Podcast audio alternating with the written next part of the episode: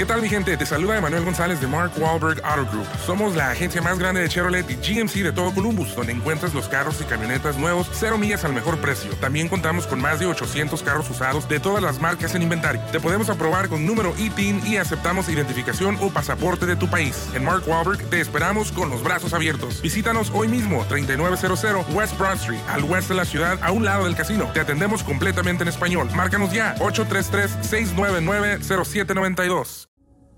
Imagen Radio presenta Imagen Empresarial con Rodrigo Pacheco. Inteligencia de negocios.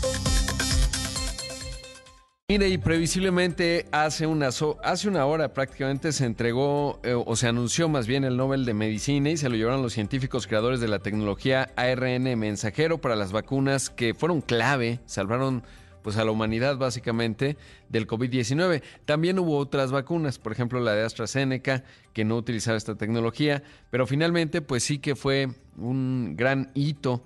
Eh, digamos, en el contexto, por supuesto, de la pandemia, y se lo asignaron a Kathleen Carico y Drew Weissman. Esto fue lo que anunció justamente el secretario de la Asamblea Nobel del Instituto Karolinska y del Comité Nobel.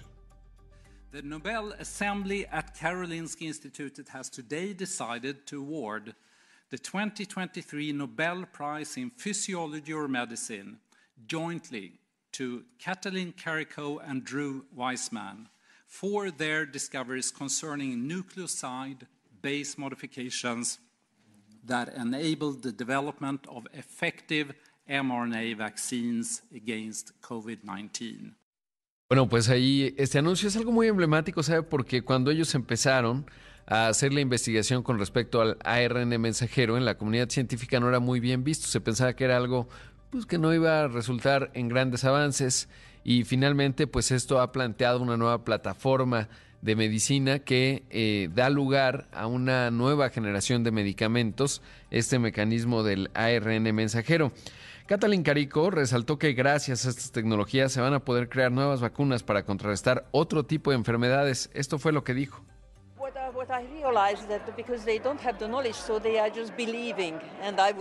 just.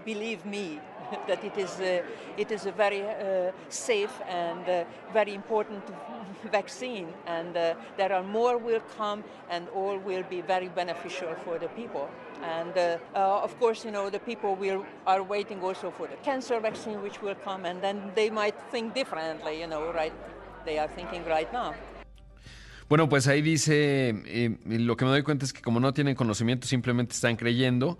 Y ella dice, créanme que es una vacuna muy segura, muy importante y vendrán más y todo será muy beneficioso para las personas. Por supuesto, la, la gente también está esperando la vacuna en contra del cáncer que llegará y entonces podrían pensar diferente de lo que piensan ahora. Esta es una parte clave.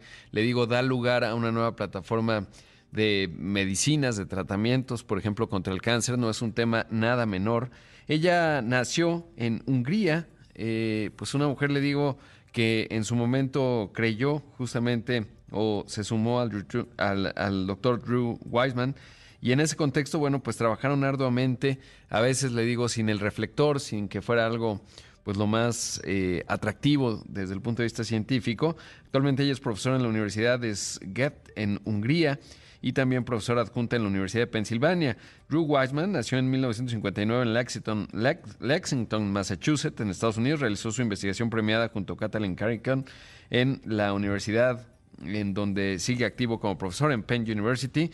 Así que bueno, pues eso es lo que ocurrió hace un par de horas allá en Suecia, en donde se hizo el anuncio. Temas locales, le cuento que la Secretaría de Economía, la secretaria de Economía Raquel Buenrostro indicó que en el marco de la tercera edición del Diálogo Económico de Alto Nivel, que para marzo del próximo año estaría concluyendo el panel sobre las medidas de biotecnología implantadas por México, el decreto para prohibir los transgénicos. Esto fue lo que dijo Raquel Buenrostro. La Secretaría de TAI para resolver una controversia, ya hay mecanismos preestablecidos, es un procedimiento, hay plazos determinados Inicia con la, instalación de un panel, que es el que va a resolver, y concluye con la resolución final. En este momento estamos en la conformación del panel y para mediados de marzo más o menos, considerando los tiempos legales, podemos estar teniendo una resolución final. Ahorita es nada más trabajo de los panelistas y de los abogados hasta obtener el resultado final.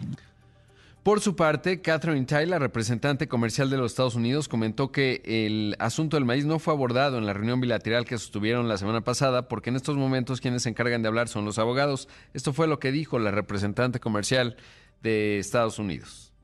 On the uh, the corn issue, um, Secretary Gwen and I had a bilateral yesterday where we covered many issues. Uh, we did not cover corn, however, and that's not because it's not important, but it's because we're at the point in our conversations where we've handed the issue over to our lawyers. Uh, so, in terms of timing, you can take a look at the USMCA procedures. I think it will be a number of months before we expect a response, but uh, there are a clear set of procedures that are set out, and uh, our teams are uh, participating on both sides. Y bueno, pues sí, justo eso dice que eh, su, cubrieron muchos temas, eh, se refería en la conferencia que dieron el viernes, no hablamos del maíz, porque no porque no sea importante, sino porque estamos en un punto en donde las conversaciones están ya con los abogados en este panel de resolución de controversias. Fue interesante, bueno, pues todo el evento, digamos, estuvo ahí el secretario de Estado Blinken, estuvo la canciller Alicia Bárcena, en fin. Eh, en ese contexto, eh, ambas funcionarias mantuvieron una reunión con el objetivo de hablar sobre la importancia de abordar las preocupaciones sobre los recientes aumentos en las exportaciones mexicanas de ciertos productos de acero y aluminio a Estados Unidos. Se identifica que pudiera estar triangulándose eh, desde China vía México para llegar a la región Norteamérica. Por eso recientemente, eh, aquí le informaba, se aplicaron algunos aranceles. La Secretaría de Relaciones Exteriores destacó que en ambas naciones están haciendo cargo de la crisis migrante en conjunto. Esto fue lo que dijo. En relación a los retornos asistidos, si me permite cambiar el término, en retornos asistidos, México está llevando adelante retornos asistidos hacia Guatemala, Honduras, El Salvador, estamos explorando Ecuador, Venezuela y Colombia. Y eh, alrededor ya hemos, eh, estamos realizando seis vuelos semanales en el caso de Guatemala, Honduras, El Salvador, cuando menos los, los países centroamericanos. Y eh, creo que es muy importante que eh, el tono de nuestra conversación sea un tono constructivo y con evidencias en la mano. La migración es un tema que tiene profundas raíces económicas y sociales. Y por eso nosotros hemos acordado irnos a las causas estructurales de la migración, pero también hemos visto que el problema de nuestras fronteras de México y Estados Unidos no nace ahí.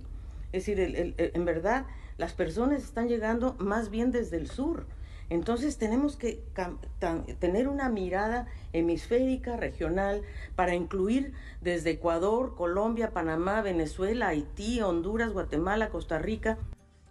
Así que bueno, pues parte de lo que dijo Anthony Blinken, el secretario de Estado de los Estados Unidos, resaltó que están fortaleciendo la coordinación fronteriza para agilizar las inspecciones. Esto fue lo que mencionó.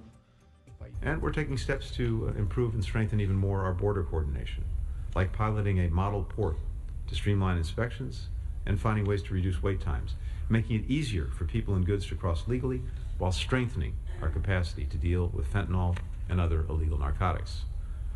We're also addressing the root causes of regular migration by boosting economic opportunity. In southern Mexico, in northern Central America, Bueno, pues ahí dice que están tomando medidas para mejorar y fortalecer aún más la coordinación fronteriza, como poner a prueba un puerto modelo para agilizar las inspecciones, encontrar formas de reducir los tiempos de espera, facilitar el cruce legal de personas y mercancías y fortalecer al mismo tiempo nuestra capacidad para lidiar con el fentanilo y otros narcóticos ilegales. También estamos abordando las causas fundamentales de la migración irregular, impulsando las oportunidades económicas en el sur de México. Participó también la secretaria Raquel Buenrostro en el decimotercer eh, CEO Dialogue en ese contexto, bueno, pues se habló de impulsar a México en la o atraer inversiones para la cadena de semiconductores, sin duda clave para Estados Unidos, para México, sobre todo porque van a necesitar un montón de doctorados, maestrías e ingenieros en Estados Unidos y México, pues ahí puede jugar un papel fundamental. Vamos a hacer el primer corte. Esto es Imagen Empresarial. Regresamos en un momento con más. Las 6 de la mañana casi con 17 minutos y me da mucho gusto saludar esta mañana a José Antonio Quesada. Él es el presidente del Comité del Colegio Nacional de Consejeros Profesionales Independientes de Empresas. Estimado José Antonio, ¿cómo estás? Con el gustísimo de saludarte, Rodrigo. Qué bien estar aquí contigo y con tu auditorio. Qué gusto que estés por acá, estimado. Y bueno, hemos hablado en otras ocasiones justamente de la importancia de los pues de los consejos de administración de las empresas y por lo tanto de la profesionalización del consejero, que creo que es un punto, puede ser una piedra angular para muchas empresas, muchas empresas, por ejemplo, medianas, que a veces eh, pues no les cuesta mucho trabajo salir de las dinámicas eh, familiares, eh, de la visión del fundador y que eso, bueno, pues a veces la mortandad de empresas ya medianas consolidadas es alta de la segunda a la tercera generación muchas veces, pero, pero cuéntame, eh, ¿cómo se ve y cómo ha ido evolucionando esta discusión? Mira, es un gran punto porque, como sabes tú, en México hasta las empresas públicas eh, pues tienen núcleos familiares muy fuertes, ¿no? Es, la realidad es que este tema de la sucesión es algo eh, básico y fundamental para que pueda ser una empresa sustentable eh, también el hecho es que en México, a diferencia de otros eh, países, eh, el volverse público es algo que ha tenido un impacto no tan favorable. tú has visto que se han deslistado empresas.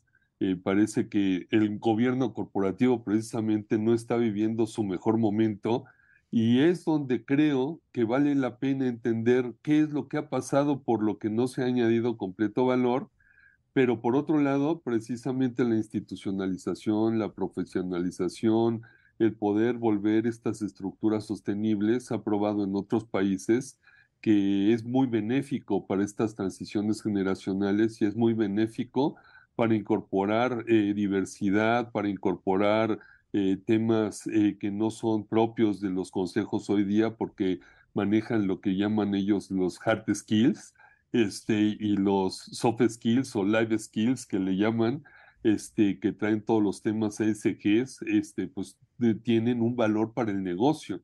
O sea, no es tanto, es una moda o una situación de coyuntura, sino que efectivamente el incorporar eh, a mujeres, el incorporar la diversidad, pues esto aporta un valor eh, para que la empresa económicamente sea mucho más rentable y mucho más sostenible. Eh, hemos discutido tú y yo en algún momento también el mito o la realidad de la incorporación de la mujer y en esto tenemos muchas estadísticas donde pues primero en México no hemos avanzado en la materia de modificar la ley en este, en este capítulo, pero también es un tema donde incorporar una sola mujer en el consejo pues no va a cambiarte la dinámica, tiene que haber ahí un tratamiento muy especializado de la incorporación de la diversidad.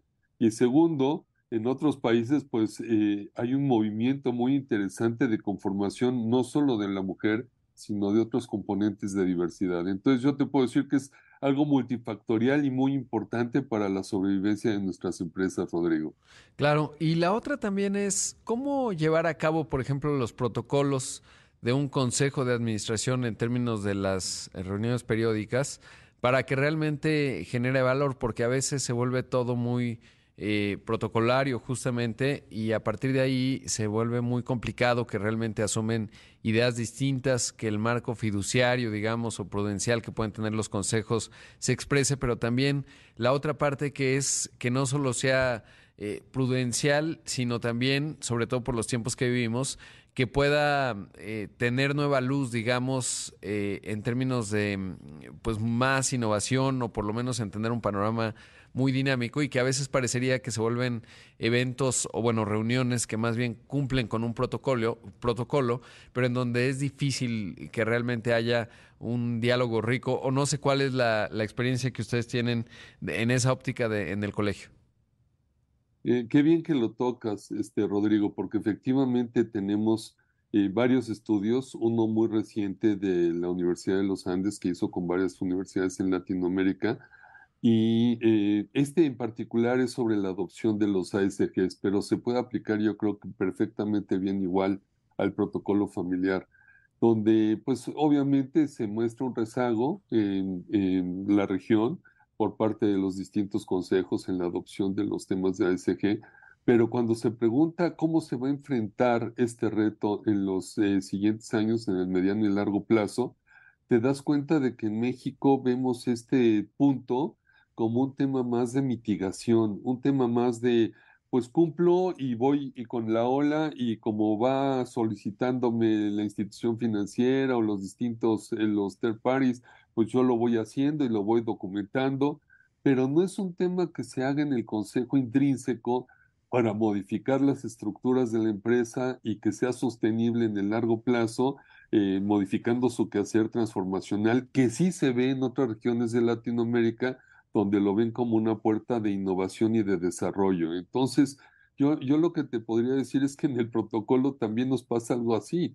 Eh, llega el, dueño de la empresa a cierta edad, en esa edad se da cuenta de que quizá en 10 años ya no va a estar ahí, eh, hace una reflexión de lo que tiene que hacer, más por presión familiar que les dicen, oye, te enfermas o tienes una situación y no puedes conducir la empresa y se ve más obligado a instrumentarlo, pero no necesariamente con esa visión transformacional, con esa visión de agregarle valor y sobre todo en un mundo tan complicado, tan complejo, tan cambiante, donde debiera de ser parte precisamente de un ejercicio de planeación estratégica y de un ejercicio de innovación, como tú lo acabas de decir, para que sea algo virtuoso para la empresa y la pueda llevar a un mejor equilibrio, un mejor este, desarrollo en los siguientes años.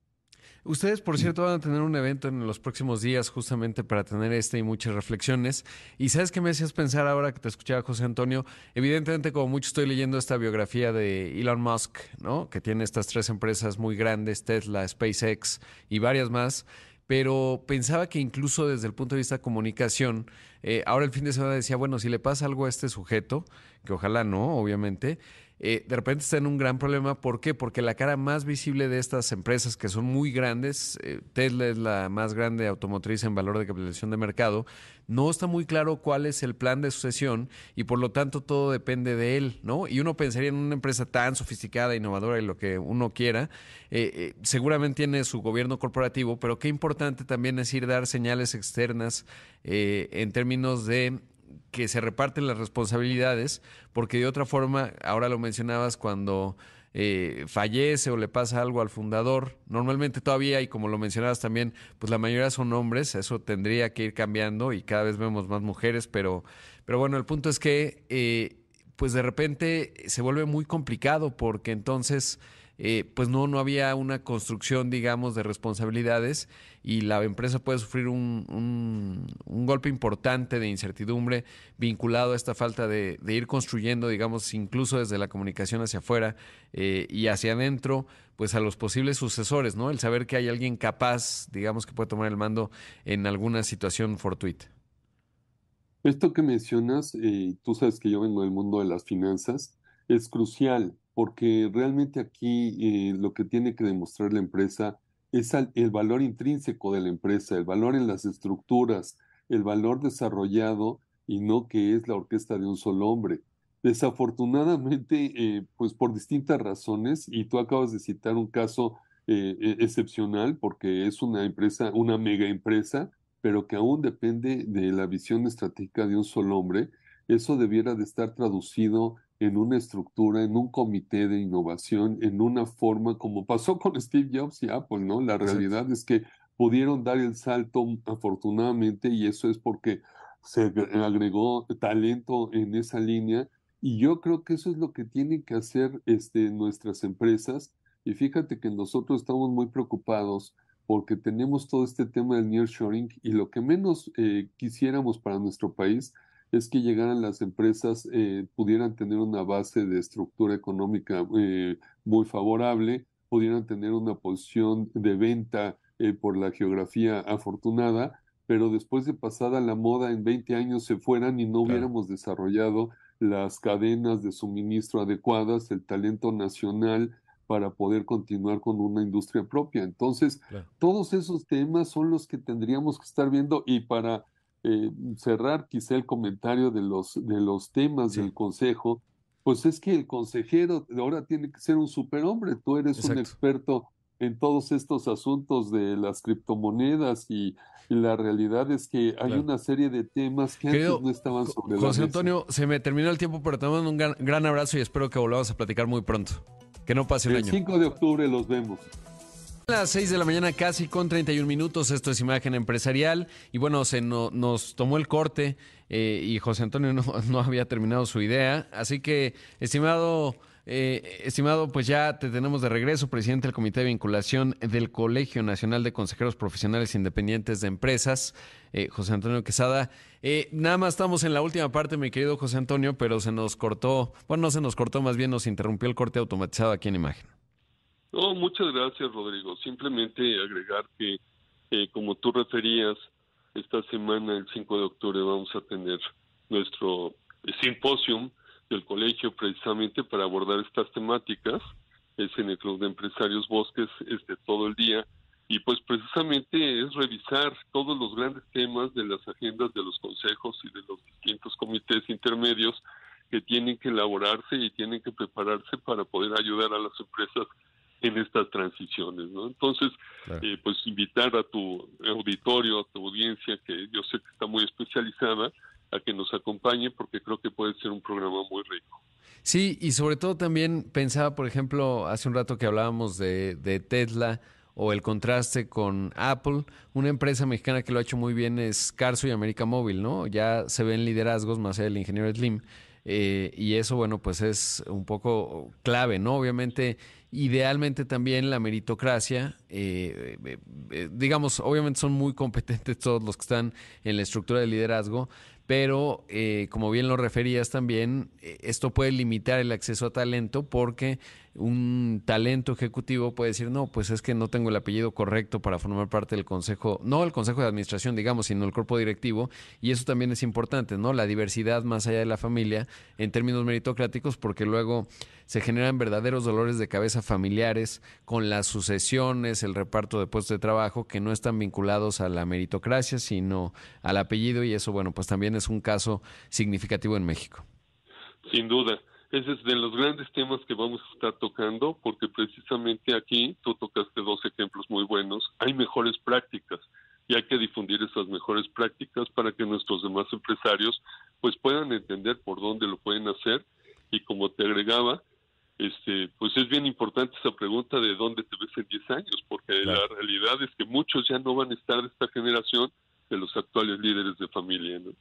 Sí, sin duda, y, sobre todo, bueno, pues que lo vemos también en muchas otras empresas, pensemos Alfa, etcétera, que se vuelven un semillero de liderazgos, pero eso pues tiene que estar vinculado, por supuesto, a los procesos internos para el desarrollo del mismo, que no está vinculado, como decía, al apellido, que no está mal, ¿no? Obvio, tiene cierta lógica, y, y pues las empresas finalmente toman las decisiones que tienen que tomar, pero pues sí ayuda mucho cuando se atrae el mejor talento, pero es uno de los temas clave. Ahora sí, mi querido José Antonio, te mando un gran abrazo.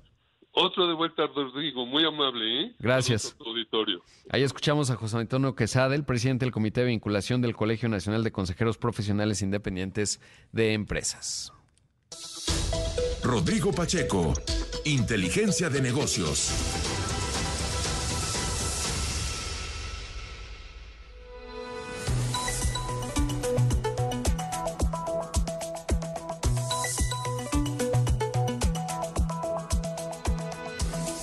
Mire, le cuento otro de los temas clave, tiene que ver con la huelga del United Auto Workers, esta, este poderoso sindicato automotriz allá en los Estados Unidos, que la semana pasada tuvo un hito, y es que el presidente Biden se unió justamente a la protesta. En ese contexto, dio a conocer desde el viernes que ampliará la huelga a las instalaciones de Ford en Chicago y una planta de General Motors, añadiendo 7 mil trabajadores y con ello ya llegan a un total de 25 mil. Así lo anunció Sean Fain, el líder del UAW.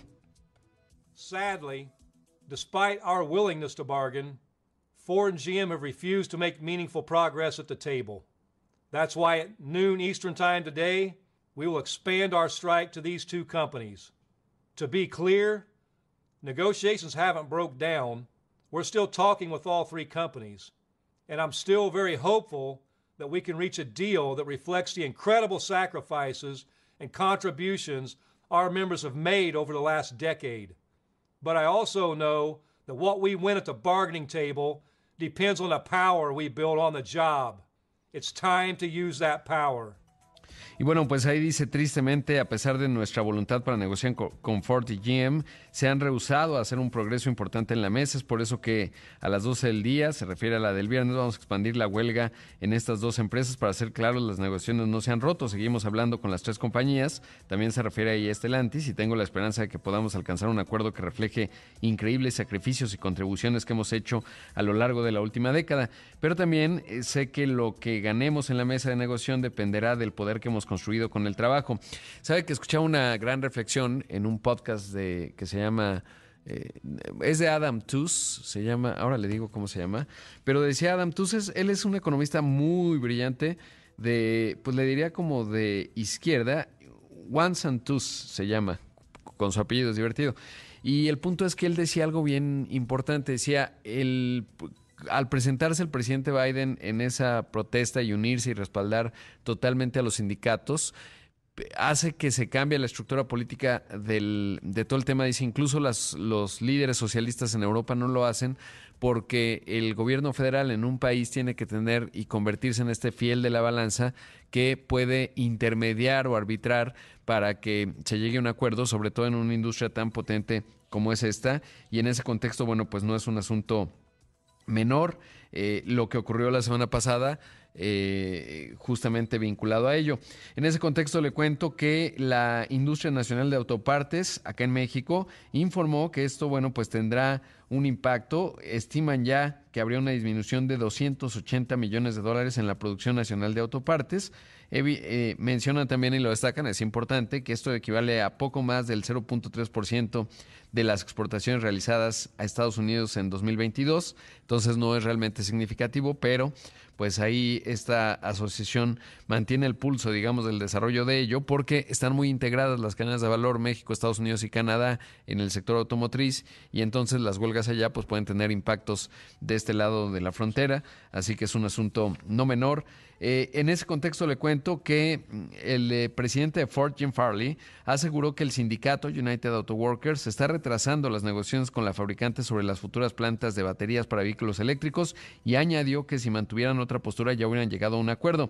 Además los criticó por su estrategia de huelgas selectivas, diciendo que eh, considera que fueron acciones premeditadas e insinuó que el sindicato nunca estuvo interesado en llegar a un acuerdo. Si ha sido bien interesante además, va a estar en los libros de negociación hacia adelante o los casos de negociación en las, en las maestrías, sobre todo porque al tener una una negociación simultánea con las tres empresas genera dinámicas de teoría de juegos y del dilema del prisionero. Entonces es muy interesante porque quizás eso es lo que mantiene, digamos, a las tres en estas eh, huelgas simultáneas, entendiendo además que Sean Fain, el personaje, pues está adquiriendo o quiere una enorme legitimidad de cara a los trabajadores, sobre todo porque el anterior presidente se fue en medio de una investigación del, del FBI por temas de corrupción y entonces necesita eh, Sean Fain validarse de cara a los trabajadores en un momento en donde el sindicalismo en Estados Unidos, pues digamos, pasa momentos de ciertos grados de debilidad, eh, pero en un contexto en donde está, digamos, con algunos estertores, lo vimos con los guionistas que finalmente terminaron la huelga la semana pasada, eh, y bueno, pues en este caso el UAW, que finalmente pues está en un momento crítico. Eh, pero sobre todo el político electoral también recibiendo el respaldo tanto de Biden, que le digo no es cosa menor, como de eh, Donald Trump, que también estuvo ahí con un mensaje distinto, no necesariamente con el liderazgo, pero bueno, finalmente es el asunto que se está dando en esa importante industria que tiene todo que ver con México, recordando que la manufactura de exportación representa en nuestro caso, en el de México, el 20% del, de la economía, del Producto Interno Bruto, y un buen componente dentro de la manufactura es la manufactura de exportación y a su vez hacia adentro de vehículos, eh, de, autopartes y de vehículos eh, terminados que están muy integrados en la región Norteamérica, porque Estados Unidos es más del 80% del mercado de exportación. Vamos a hacer el segundo corte. Esto es Imagen Empresarial. Regresamos en un momento con más. 6 de la mañana con 45 minutos. Esto es Imagen Empresarial y esta mañana está con nosotros, me parece que está ya en Madrid, en España, en algún lugar. Carles Abarca de Aro, vicepresidente de Transformación Digital del Tecnológico de Monterrey. Eh, Carles, ¿cómo estás? Buenos días. Hola, buenos días, Rodrigo. Muy bien, gracias. Gracias por tomar esta comunicación. Oye, y comunicó el TEC de Monterrey que eh, ya tiene un modelo de inteligencia artificial generativa. Eh, cuéntame de qué se trata. ¿Es una API que se conecta al chat GPT o tiene un modelo fundacional? Eh, cuéntanos de este, de este anuncio. Sí, claro. Bueno, es, está efectivamente basado en las capacidades originales de ChatGPT, que como todos sabemos es el auténtico fenómeno de los últimos 12 meses pero nosotros hemos hecho un entrenamiento específico de esa inteligencia artificial, es una instancia privada y la estamos entrenando con conocimiento de nuestra institución. Y el acceso es a través de nuestros habilitadores tecnológicos internos. Nosotros tenemos una intranet para la universidad que llamamos MITEC y desde ahí, desde hace, pues desde el jueves pasado, aparece una opción nueva que se llama TechGPT y que da acceso a ese modelo propio. Es decir, ustedes, digamos, con los datos específicos no se conecta al chat GPT, sino es la tecnología Transformer, digamos, y entrenaron un modelo de lenguaje natural como tal, correcto, original. Correcto. Bien. Sí, hemos partido, hemos partido del, del LLM, del, del modelo de OpenAI a través de Microsoft y de la oferta de Microsoft para organizaciones y hemos customizado, entrenado especializado ese modelo para el propósito que nos corresponde como universidad. Qué interesante. ¿Y cuánto, cómo fue el proceso? Es decir, primero, eh, tengo entendido que no necesariamente son datos estructurados. Obviamente el TEC debe tener muchos datos estructurados, pero en ese contexto, eh, ¿cómo fue el proceso, digamos, de integrar la data del TEC? Al, mediante la oferta de Microsoft y luego, bueno, lo de la API ya debería ser más sencillo, pero ¿cómo fue esa parte? ¿Cuánto tardó y, qué significa? Sí, esta, esta primera versión que, lanzamos a nuestra comunidad eh, el jueves nos ha llevado aproximadamente unos cinco meses de trabajo. Y, y, para lo que sugiere Rodrigo, para el entrenamiento hemos desarrollado nuestros propios scripts, nuestra propia eh, tecnología para transformar documentos llevarlos a un formato que permite el entrenamiento de esa inteligencia artificial. Pero básicamente lo hemos hecho con un equipo interno, tengo que decir, aprovechando que, me das la oportunidad, que es un equipo muy capaz eh, en el TEC y que ha conseguido pues en, cinco meses un logro muy notable. Claro. Eh, ¿Y cómo, o sea, digamos, cómo fue? Porque tengo entendido que Microsoft apenas está eh, desdoblando, digamos, esta oferta. Eh, ¿Fue el TEC el que tocó la puerta o ya Microsoft, digamos, pues debe ser uno de los primeros casos, sobre todo por el tamaño enorme que tiene el TEC de Monterrey, lo digo a escala global, eh, ¿se acercó a ustedes como, como caso? ¿Cómo fue? Pues en este caso fuimos nosotros los que nos acercamos a Microsoft. Eh, con, con Microsoft tenemos efectivamente una relación muy importante desde hace muchos años y, y hace unos meses pensamos que, que debíamos ser pioneros en, el intento que, estábamos decididos a llevar a cabo y efectivamente pues Microsoft no había hecho nada parecido todavía con, ninguna universidad y sí puedo decir que somos los primeros, no solo en México, sino en, Latinoamérica, en haber hecho algo parecido. Qué interesante. Ahora, en términos del costo, eh, ¿cómo se da? Porque tengo entendido que, bueno, están los H100 de NVIDIA, que son, digamos, donde corren, pues toda la oferta de Nvidia, ¿no? Los H100 que son los últimos, supongo que es a lo que Microsoft conecta, que son bastante caros, y eso me lleva a pensar eh, cuál es el costo, digamos, porque es bien interesante lo que están haciendo ustedes de cara a lo que va a ir ocurriendo con muchas otras empresas eh, muy grandes, en este caso una institución educativa, obviamente, que debe tener consideraciones distintas en el precio, pero, pero ¿cómo es esa parte en términos de lo que cuesta el tener acceso a entrenar al modelo, al, al conectarse y sobre todo, bueno, pues también obviamente, como dices, a un equipo muy capaz que en cinco meses lo logró? Sí, el, costo tiene dos grandes componentes. Una la del entrenamiento, propiamente dicho, que efectivamente pasa o por tener esa capacidad interna, como era nuestro caso, o contractarla, ¿no? En el caso de las empresas que la tengan que contratar, pues no te puedo decir cuál es claro, sí, sí. porque dependerá de sus proveedores. En nuestro caso ha sido básicamente dedicación interna y por lo tanto los costos son de nóminas de, personas que ya están trabajando en la institución. No, hemos requerido apoyos externos, pero insisto, en nuestro caso es un poco especial. Claro, sí, totalmente especial.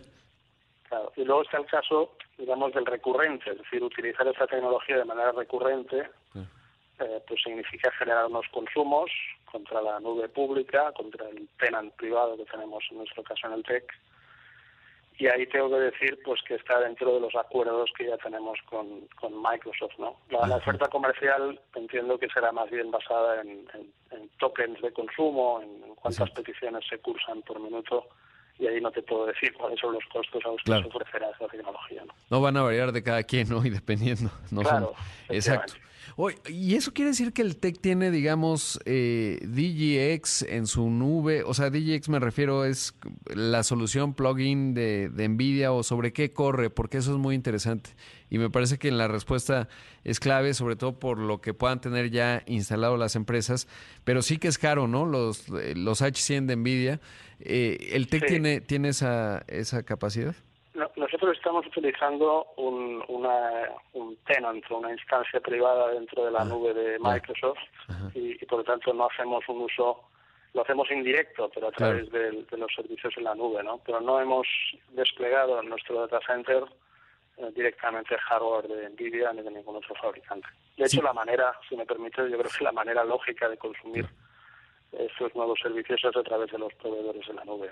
Sí, los hyperscalers, ¿no? Porque sí, justo Claro. esto que mencionas es una inversión, eh, digo, no, no hay precios transparentes, nadie lo sabe exactamente, pero No. estamos hablando de cientos de millones de dólares, ¿no? Entonces, a lo mejor no tiene mucho sentido, sobre todo dependiendo la, la masa crítica de data y por eso se va desdoblando a través de los hyperscalers, que ya entró a ese negocio justamente Nvidia y bueno, pues es muy interesante, pero de ahí mi pregunta que, que, es clave. Ahora, ¿cuál ha sido el apetito? Supongo que mucho del jueves acá en términos de los, pues del uso que ha tenido en el TEC. Pues, pues mira, la verdad es que eh, abrimos inicialmente nuestro portal TechGPT en versión beta y decidimos que por una cuestión de prudencia íbamos a limitar el acceso inicialmente a 700 colaboradores, los más o menos 200 que asistieron al evento de presentación y, y tuvimos más de pues, eh, 1.800 asistentes online y abrimos en nuestro portal eh, la posibilidad de registrarse. Ofrecimos 500 slots que se terminaron en, en dos horas, por lo tanto el apetito Claro. ha sido muy grande. ¿no? De hecho, a partir de la semana que viene, una vez tengamos calibrado cómo se está comportando el sistema, pues seguiremos aumentando el número de colaboradores a los que les damos acceso. Claro. ¿Y qué tipo de preguntas eh, es conveniente hacerle al bueno, chat? Tenemos por una, Ajá. Por una parte el, el modelo genérico que tiene pues las mismas habilidades que uno puede encontrar en, en la solución de OpenAI y después lo hemos entrenado sobre casuísticas y temas propios de la institución. Ese entrenamiento va a seguir, pero de momento lo hemos entrenado en cuestiones que tienen que ver pues con el- la recuperación de credenciales en el TEC, Ah. con eh, la ley de privacidad y datos personales. Hemos ido introduciendo temáticas que, como te decía Rodrigo, vamos a seguir eh, en- con esa fase de entrenamiento durante los próximos meses. ¿no? Claro. La idea al final es que sea nuestra inteligencia artificial institucional el- la mejor fuente a la de preguntarle sobre cualquier cuestión operativa o académica en el TEC.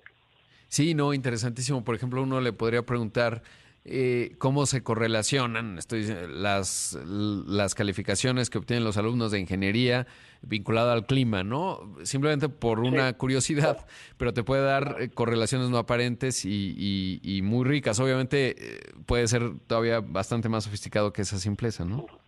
Efectivamente. Eh, y, y por otro lado, Carles, eh, cua- digamos, ¿cuál es el plan hacia adelante? ¿Cómo lo van a ir desplegando? En términos de, bueno, pues ya están estas eh, 500 solicitudes, nos decías, o sea, 500 cuentas que lo están usando. ¿Cuál es la idea? ¿Cuál es el calendario que tienen?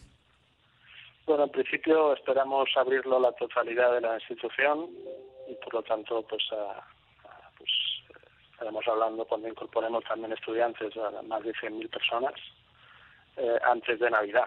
Eh, Ah, qué bien. esa sería en principio la intención. En cuanto al entrenamiento y a los modelos específicos, pues tenemos por delante un plan de, de prácticamente 12 meses de seguir incorporando información y entrenando el modelo para usos específicos, que es, que es un aspecto muy interesante. ¿no? Generar modelos, pues que entre otras cosas, la, la última novedad que estamos discutiendo es poder generar un bibliotecario digital. Es decir, alguien que en lugar de en lugar de tener que consultar nuestros más de cuatro millones de entradas en la biblioteca digital con sus artículos y libros diversos, pues le puedas preguntar, ¿no? ¿qué, ¿qué, existe en la biblioteca sobre un tema que me interesa? O, me hablaron de un libro pero no recuerdo el título y, lo, que sé del libro es esto, ¿no? esos modelos conversacionales de consulta pues facilitan muchísimo cuando se trata sobre todo de, repositorios tan grandes como la biblioteca del TEC. Sí, qué extraordinario, porque me puedo imaginar, eh, dame los cinco libros y capítulos que me ayudarían a entender en cinco días la inteligencia artificial generativa, ¿no? Y entonces te, daría ahí un resultado. Pues está extraordinario. Eh, y enhorabuena, felicidades por ello, porque pues sí, con la escala que tiene el TEC, yo creo que debe ser la primera institución, yo no he sabido de otra necesariamente, y, de habla hispana segurísimo, que es el TEC de Monterrey, y bueno, pues qué interesante que ya lo, ya lo tienen, Carles. Muchas gracias. Muchísimas gracias. Gracias, Rodrigo. Ahí escuchamos a Carles Abarca de Aro, el vicepresidente de Transformación Digital del TEC de Monterrey. Y prácticamente con esto llegamos al final de una edición más de Imagen Empresarial. Como siempre, agradecerle mucho que arranque la semana con nosotros. Por supuesto, si ya está despierto y tiene un café en la mano, pues ya va muy bien. muchos van manejando, etcétera, pero seguro llevan un termo como el mío. Eh, los que están con la disciplina del ejercicio y arrancando la semana, enhorabuena, tienen un aplauso. No les diría que ya ganaron la semana, pero ya casi, porque no es menor hacerlo a estas horas Así que eh, gracias por estar en Imagen Empresarial. Imagen Radio presentó Imagen Empresarial con Rodrigo Pacheco. Inteligencia de negocios.